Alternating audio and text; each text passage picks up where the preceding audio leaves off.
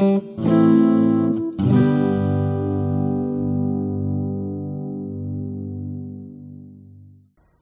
so this month we're looking at what biblical quitting looks like. And that is when you finally say, no more. I'm going to stop pretending. I'm going to allow God by His Holy Spirit to transform my life. So, what does it mean to quit those things that are damaging to, to your very life and to your very soul?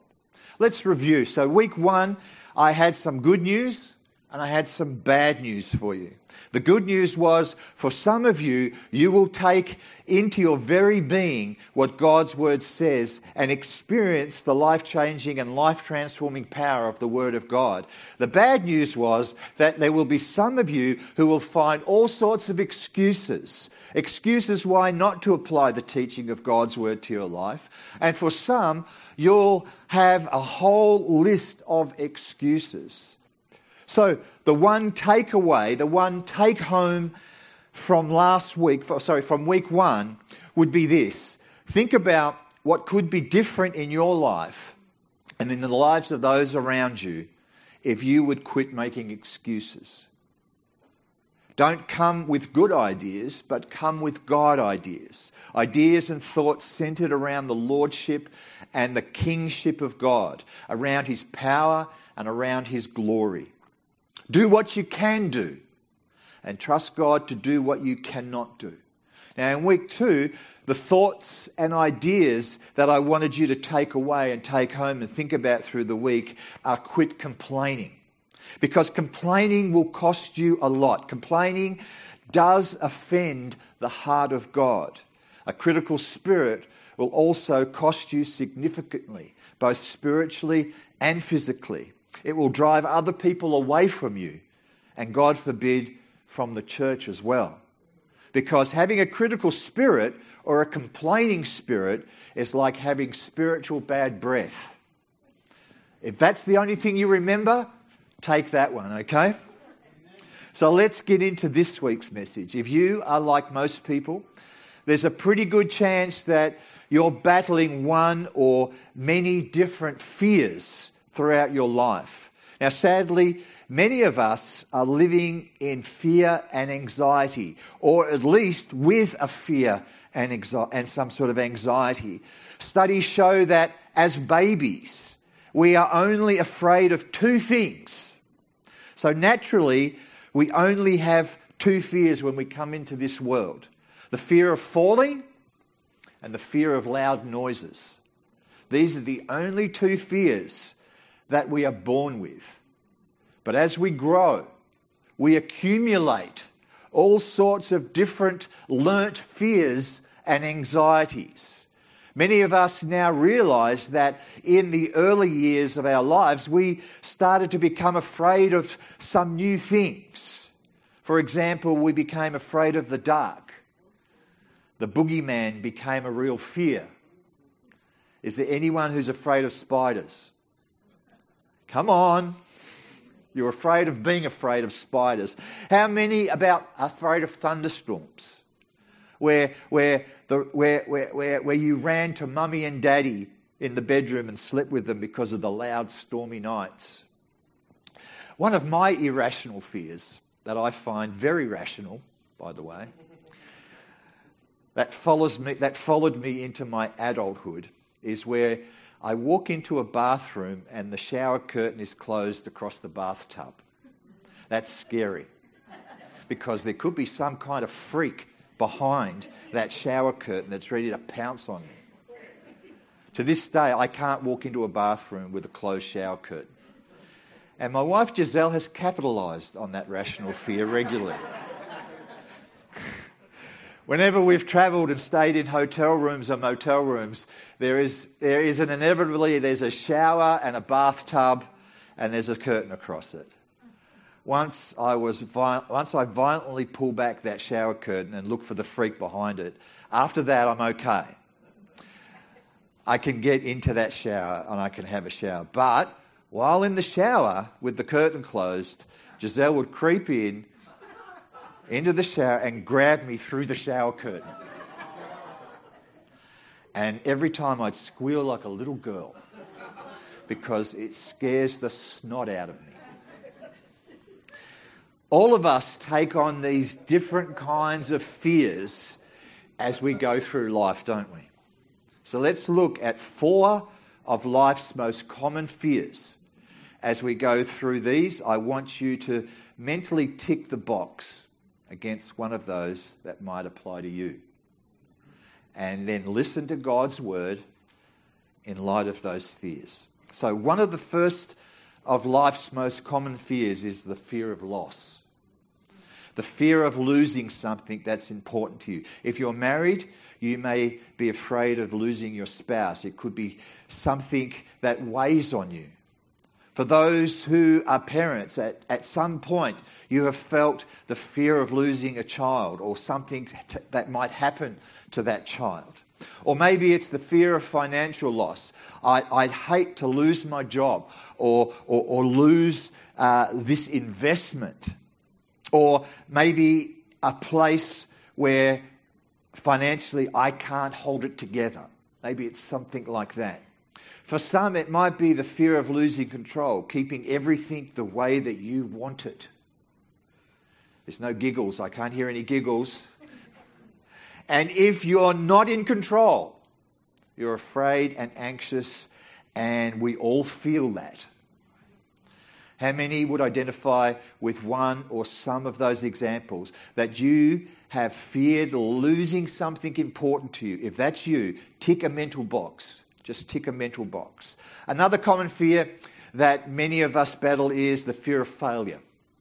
This one pushes my hot buttons as well. The feeling of inadequacy. We want to do something, but we're afraid that we won't win the game. We're just afraid that we can't participate or win that game. Maybe it's about starting a business or going back to school or doing a college course or, or reaching out to someone or you're convinced yourself you probably haven't got what it takes. And so you're, you're paralyzed at one point or another by the fear of failure. How many would say that you've battled with that at one point or another in your life? If that's you, mentally just tick your box and acknowledge that that's a real fear. Many of us have battled with this one. That's the fear of rejection. The fear of someone close to you that will, that, that will leave you, whether it'll be a spouse or a partner or a friend. But what gets a lot of people paralyzed is a people pleasing mindset. A fear of rejection that consumes you with the thought of wanting everyone to like you it could be the way that you wear your hair. It could be the way that you walk or the way that you talk or the clothes that you buy or the car that you drive or the job that you have. It comes down to this one fearful thought Am I important enough for others? So we can go through life worrying about what people are going, uh, what, uh, go through life worrying that people will reject us, and we fear rejection. So, how many would say at one point or another that has been true for you? If that's true, just tick a mental box. There's one more common fear, and that's the fear of the unknown. What would happen if one day I got a terminal illness? What if I lost my job? What's going to happen in the future? Some people are stuck in a bad situation possibly an abusive situation.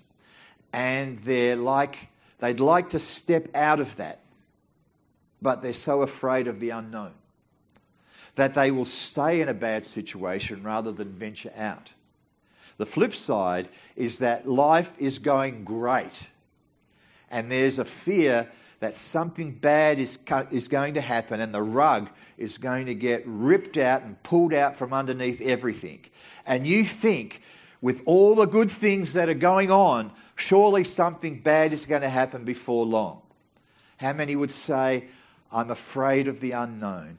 And if you have, if you are and you are right now or you have been, just tick that box. And if you've ticked all four of those boxes, well, I'm afraid for you now. seriously, a lot of us battle these different kinds of fears and we go through life living afraid. We're paralyzed by fear, but what does the Bible say? We, we, we heard it read to us. 2 Timothy chapter 1 verse 7 for God has not given us a spirit of fear but of power and of love and of a sound mind. Fear is not from God. Fear is from the enemy of your soul. God, our Heavenly Father, the source of all, the all knowing, the ever present, the all powerful God has not given us a spirit of fear. But so many of us are consumed with it. We are always worried. We are always anxious. We are always overwhelmed, living paralyzed by something that God did not give us. For God has not given us a spirit of fear, but of power and of love and of a sound mind. Because fear is not from God, that is why I quit living in fear. And by the same power and love, I pray that you will quit living in fear as well. Now, some people say that fear is the opposite of faith. Technically, that is not true. The opposite of faith, according to our text, is love.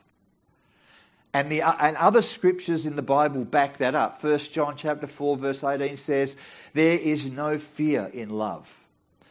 But perfect love drives out fear because fear has to do with what? punishment. So I disagree that fear is the opposite of faith. In fact, fear is a form of faith. Fear is just faith in the wrong things. So, what is fear? Fear is placing faith in the what ifs. What if this bad thing happens? It's really said, if at all, what if something good happens? What if something great happens? except for the people who buy Ohio lottery tickets, who say, What if I win? I'll surely tithe and give to the church, Pastor. Can I say, doing the lottery ticket thing or any other form of gambling is like putting your money in a bag with a hole in it. It's very unwise. If you're spending 10 or $20 on lottery tickets, Brothers and sisters, give it to God. Give it to God. It's like putting your money in a bag with a hole in it. So, with the exception of the lottery ticket buyers, most people really think, what if something good happens? Most people think, what if something bad happens? Fear places faith in the bad what ifs of life. Moses was very guilty of this in the Old Testament. Now, we've picked on Moses a lot in the last few weeks, so let's keep going, okay? When God called Moses to deliver the people of Israel, what is interesting is God appeared to Moses in a burning bush that was not consumed. If God spoke to you in the midst of a burning bush that was not consumed, that would get your attention, right? That would totally get your attention. And God says, I'm going to use you to deliver my people. And in Exodus 4, verse 1, we see Moses playing the what if game. Moses says, What if they do not believe me or listen to me and say, The Lord did not appear to you? So here it is. God is going to be with Moses. We just saw the whole scripture play out. He's going to be with Moses and he's playing the what if game. That's the game that most of us play. What if the economy drops? What if I lose my job? What if I lose my health? What if my kids get hurt? What if they ask me to do something that I'm not comfortable with? What if I step out of my comfort zone? and on and on and on it goes. We play the what if game. Fear is placing faith in the what ifs of life. So let me pause for a moment and ask a really important question. Why do your what ifs matter? Why do your what ifs matter. So let's move into two thoughts, and I hope this will alter your perspective and it will change your life. First thought is your what ifs matter because what you fear reveals what you value the most. What you fear reveals what you value the most. For example, if you fear losing your marriage, that shows that you really value your marriage, which is not a bad thing. If you fear something happening to your children, it shows that you really value your children. Again, that's not a bad thing. If you fear losing your job or losing your money, what, va- what you value is financial security. What you value is financial stability, and that's not a bad thing. But what you fear reveals what you value the most.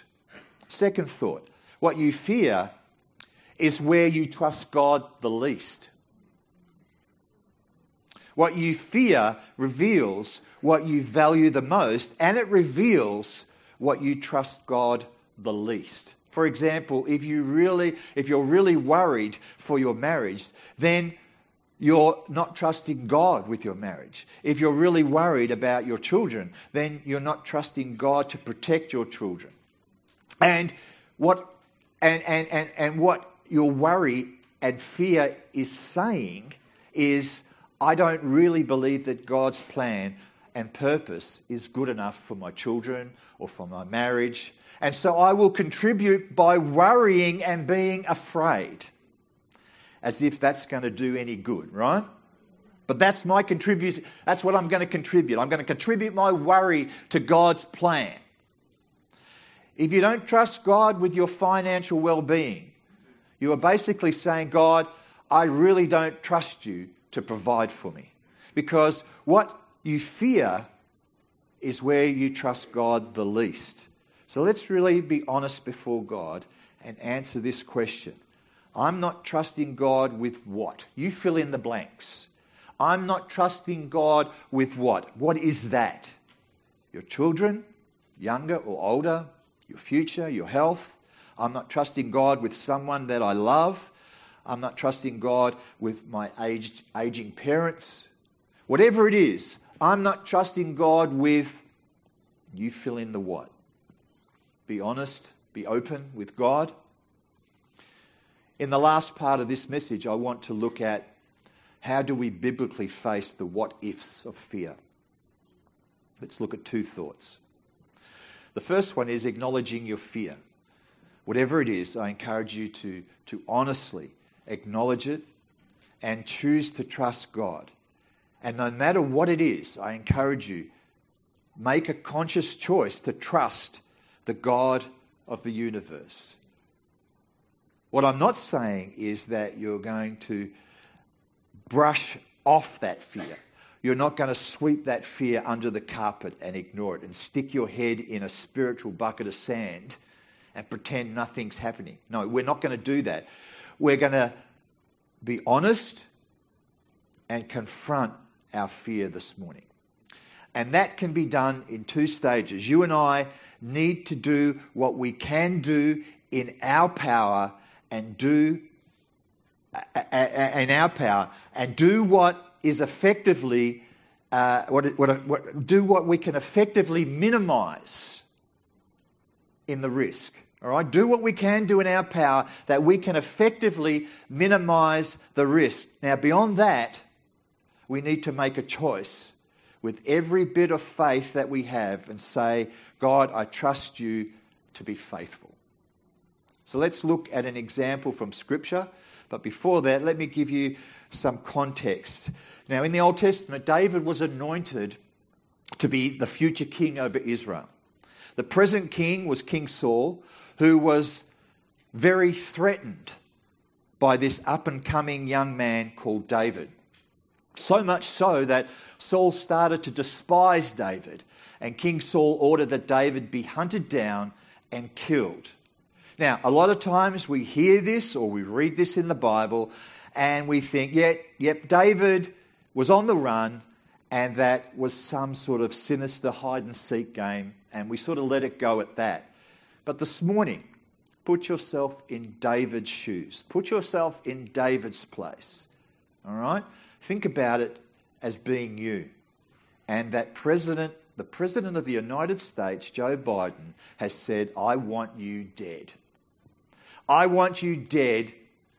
And every force in this country is coming after you.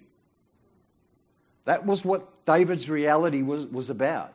Every force under King Saul in the, in, the, in the nation and the kingdom of Israel was after David. So, what did David do? Psalm 56. We get a glimpse of, of this where David, uh, a glimpse of where David was living. What, how, we get a glimpse of David's mindset. In, verse, in verses 2 to 4, he says, My slanderers pursue me all day long. So, right here, we get an insight into David's reality and the situation. It's every day. They're after him day and night, looking for him, searching for him. And he says, Many are attacking me in their pride. Then we see David's honesty. He says, When I am afraid. In other words, sometimes it's just too much. And it's my prayer this morning that you would embrace David's example he says, When I am afraid about losing my kids, when I am afraid about my future, when I am afraid about my job and my, my financial prospects, when I am afraid, he says, I will trust in you. I will trust in you. By faith, I choose to put my trust in God, David says. Whenever I'm afraid, I make a choice. And my choice is you, God. In God, whose word I praise, in God I trust. I will not be afraid. What can mortal man do to me? I choose to trust God. I put my faith in Him. What can mortal man do to me? Now, quite honestly, if we look at this and say, What can mortal man do to him? Let's answer that. Mortal man could kill him. Mortal man could capture him. Mortal man could torture him, imprison him, and make his life miserable.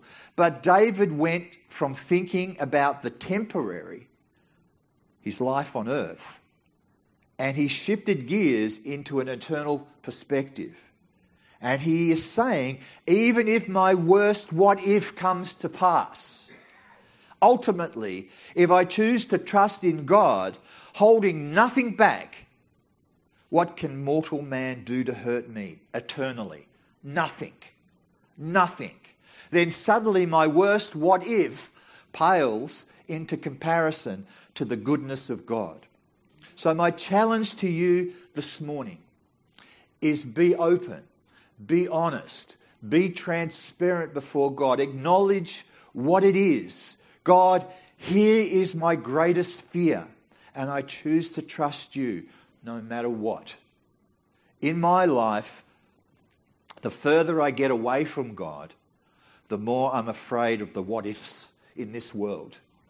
But the closer I am to God, the more I trust Him and the less I fear the things in this world. So I'm asking you to acknowledge it and say, God, I choose to trust you no matter what. The second thought in this paradigm of I quit living in fear is to seek God.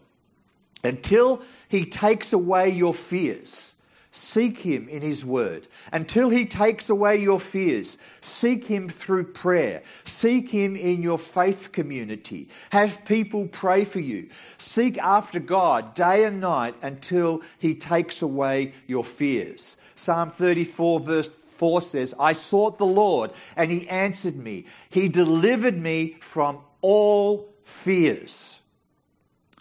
Let's take a moment and pause and think about that verse for a moment. I sought God and he delivered me. He removed, he took away, not the circumstances, but the fear. There is no fear that holds me hostage anymore the psalmist is saying. He removed every fear that I have. I sought God and He delivered me from my fears. John Wesley said these words He said, I have never known more than 15 minutes of anxiety or fear. Whenever I feel f- fearful emotions overtake me, I just close my eyes and thank God that He is still on the throne, reigning over everything. And I take comfort in His control over the affairs of my life. What a great quote that is. Whenever I feel fear, I just close my eyes and remind myself that God is on the throne. And you can do the same thing this morning, beloved, whenever you start to feel fear. You and I need to seek and invite God to come between us and our fear. And not let fear come between us and God. I sought the Lord and he answered me. He delivered me from all my fears. God has not given you a spirit of fear that is not from God. Do not accept it. Do not resign yourself to it. God has not given you a spirit of fear, but of power and love and a sound mind. Beth Moore, who is a prolific author and writer of Bible studies for women, and who is an Anglican, by the way, she's an Anglican deacon. She wrote a book years ago called So Long Insecurity, You've Been a Bad Friend to Us. In this book, she wrote about her greatest what if fear. Now, I'll probably butcher her story, but basically, she was so afraid of losing her husband, Keith. She was always consumed with fear. What if I lose him? How can I go on? As she talked and prayed this through with God about this fear she was in bondage to, she felt like she had entered into a conversation with God where God started to walk her through the possible journey. The burning question to God was, What if I lose my husband? And she felt God reply with, well, What if? She thought, Well, I'll lose him. I'll go numb. And the next few days, my friends will have to come and uh, come over and help me get ready for the funeral. And I will just have to get through that. And God said, Yeah. And then what? And she thought, Well, then I'll probably won't get dressed for a month and I will just sit at home and cry and cry and cry. And she felt God say, Yeah. And then what? And she, she thought, Well, then I probably won't be able to get dressed for another month and I'll just sit at home and cry and cry and cry, and I'll miss him, and I'll be devastated. And then she felt God say, And then what? And she said, I'll probably start to seek you, and you would be faithful, and you would help me go on in life. And God said, Exactly. Exactly. Go down the lists of your what ifs. What if this happens? What if I lose a child? What if I lose my job? What if the economy, economy goes belly up? What if this or that happens. Well, you might go through a difficult time. But what can mortal man do to you when you fully entrust yourself into the hands of God? Because what you fear the most reveals what you value the most. And what you fear reveals where you trust God the least. God has not given us a spirit of fear, beloved, but of power, of love, and of a sound mind. But what if? But what if? If you know God and if you continue to seek Him, He will help sustain you because if you truly know Him, guess what happens? Guess what? You have nothing to fear in this earth.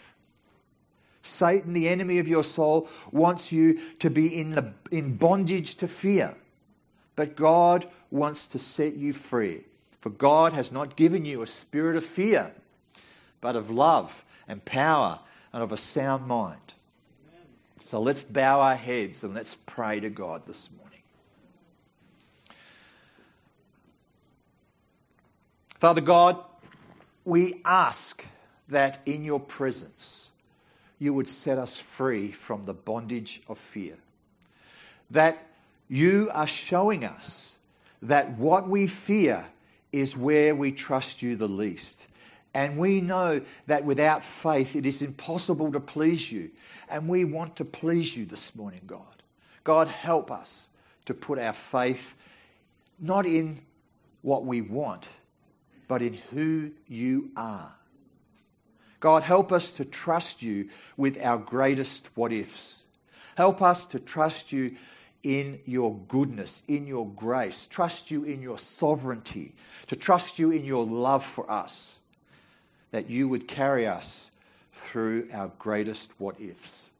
And I pray that there would be no one held in bondage to all the things that we fear, these things that will never happen.